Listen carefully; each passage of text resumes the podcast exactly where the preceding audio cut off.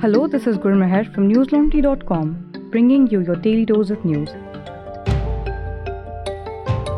Today is Saturday, the 18th of February.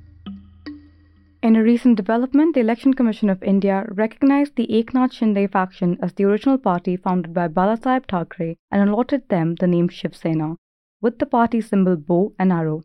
The commission based its decision on a test on the majority, where the group of MLAs supporting the Eknath Shinde group had received nearly 76% of the votes for the party's 55 winning candidates in the 2019 Maharashtra Assembly elections. The MLAs of Uddhav Thackeray faction got only 23.5% of votes. This decision comes after a long standing dispute between the two factions over the party's name and symbol since last June.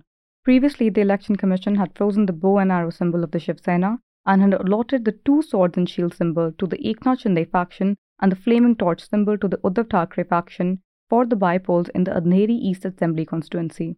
However, in its recent order, the Commission froze the name Balasahebanchi Shiv Sena and the symbol two swords and a shield previously allotted to Eknath Shinde faction, but asked the Uddhav Thackeray faction to continue with the flaming torch symbol allotted to them. The Election Commission also criticized the undemocratic norms of the Shiv Sena's original constitution, which enables the party president to name the Electoral College, which in turn elects him. The Commission said this was against the spirit of democracy and negates the purpose of the entire exercise. The Commission has asked the Shinde faction to amend the 2018 constitution of the party in line with the relevant sections of the Representation of People Act 1951. Finally, the Election Commission has called for more transparency in the internal functioning of all political parties and has asked them to periodically upload a copy of their constitutions and the list of their office bearers on their websites. The Commission has emphasized that the constitutions of the political parties should provide free, fair, and transparent elections to the post of office bearers. The CBI has called Delhi's Deputy Chief Minister Manish Sisodia for questioning on February 19 in the Delhi excise policy case. In August 2022, the CBI had registered a case against Sisodia and 14 others to investigate the irregularities in formation and implementation of the said policy. The Enforcement Directorate is also conducting a money laundering probe based on the CBI case and has arrested nine people. According to the charge sheet filed by the ED, the AAP's top leaders created the excise policy to generate illegal funds for themselves by promoting cartel formation and awarding exorbitant wholesale and retail profit margins to their alleged confidants. The quote unquote kickback money was supposed to be returned through stakes in Indo Spirit and extra credit notes. Some of this quote unquote kickback was also allegedly used for the AAP poll campaign ahead of the Goa Assembly elections in 2022, with cash payments made to volunteers through quote unquote Hawala channels. In exciting news, an Indian Air Force plane carrying 12 cheetahs arrived in Madhya Pradesh from South Africa on Saturday. The animals were flown to Gwalior this morning. They will be transported to the Kuno National Park, KNP, in Sheopur district this afternoon, where Union Minister Bhupendra Yadav and Chief Minister Shivraj Singh Chauhan will release them into the wild. This is the second set of cheetahs to be reintroduced in India.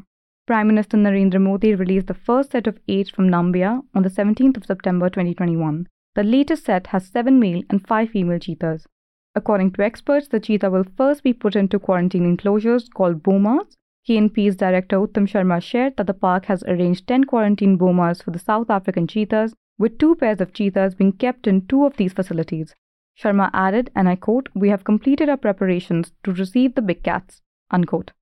The cheetah, once native to India, had died in the country by 1947. It was declared extinct from the country in 1952. However, India and South Africa signed an MOU for the translocation of the felines as part of India's ambitious cheetah reintroduction program. This latest development is a big step towards bringing back the once native cheetah population in India. Listeners, Siddique Kappan, an Indian journalist, was recently released on bail after spending over two years in custody. The authorities have accused him of a conspiracy to fuel unrest and of links with banned outfit PFI. However, Kappan has denied these accusations. In an interview with Manisha Pandey, Kappan talks about his time in jail and his plans for the future. It is titled Siddique Kappan on UAPA 800 Days in Jail and Dissent. We can bring you such interviews and reports only because you've got our back. Subscribe to newslaundry.com and pay to keep news free. Our subscription starts at only 300 rupees a month. The Ministry of Union Housing and Urban Affairs has announced that it will take over 123 properties of the Delhi Waqf Board, including mosques, dargahs, and graveyards. AAP MLA Amanatullah Khan showed concern and anger as the board's chairman and stated that he would not allow the central government to take over the Waqf properties. The Land and Development Office, LNDO, of the Housing and Urban Affairs Ministry has written to the board informing them of the decision to absolve them of all matters pertaining to the 123 properties in question. On the orders of the Delhi High Court, the Government of India formed a two member committee headed by retired Justice S.P. Garg to look into the issue of denotified Waqf properties. But the Delhi Waqf Board neither appeared before the committee nor filed any representation or objection regarding the properties. The LNDO has decided to absolve the board from all matters pertaining to the 123 properties and will conduct physical inspection of the properties. Khan said that the LNDO has pasted their notices at the 123 properties which has caused quote unquote widespread anxiety, fear, and resentment among the Muslim community. The Delhi Waqf Board has already filed a petition in the High Court against the formation of the two member committee, and the matter is still pending. Khan also claimed there was no direction to constitute a two member committee by the High Court in its order dated August 20, 2014. These 123 properties are used by the Muslim community, and the day to day management was done by mutawallis or the management committees appointed by the Delhi Waqf Board.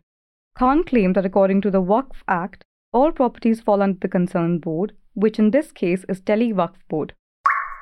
In Pakistan's most populous city of Karachi, security forces successfully regained control of the head office of the Karachi police chief after it was attacked by five heavily armed terrorists belonging to the banned terrorist organization Tehreek-e-Taliban, Pakistan. All five terrorists were killed during the operation, which also resulted in deaths of two police constables one Pakistani ranger, and a civilian. The exchange between the terrorists and security forces lasted almost four hours, with two of the terrorists blowing themselves up. The explosion also damaged one of the floors of the building. Conflicting reports have emerged about the number of individuals involved in the attack. According to the agencies, the identification process is ongoing and the cleanup operation is being carried out meticulously in the building. The attack is a big concern for the Sindh government as the police chief's office is located on the main road with several strategic installations in the vicinity. But Sindh's chief minister, Syed Murad Ali Shah, said the incident would not affect the Pakistan Super League matches scheduled for this weekend. Since the breakdown of the ceasefire agreement between the TTP and the Pak government in November last year, the group has increased its attack on security forces and their installations, mosques, and markets in different parts of the country. That's all the news we have for you today. Have a good day or good night, depending on where you're listening from. See you on Monday. All the News Laundry podcasts are available on Stitcher, iTunes, and any other podcast platform. Please subscribe to News Laundry. Help us keep news independent. Catch all our podcasts on news, pop culture, current affairs, and sport, visit newslaundry.com. Follow us on Facebook, Twitter, and Instagram, and subscribe to our YouTube channel.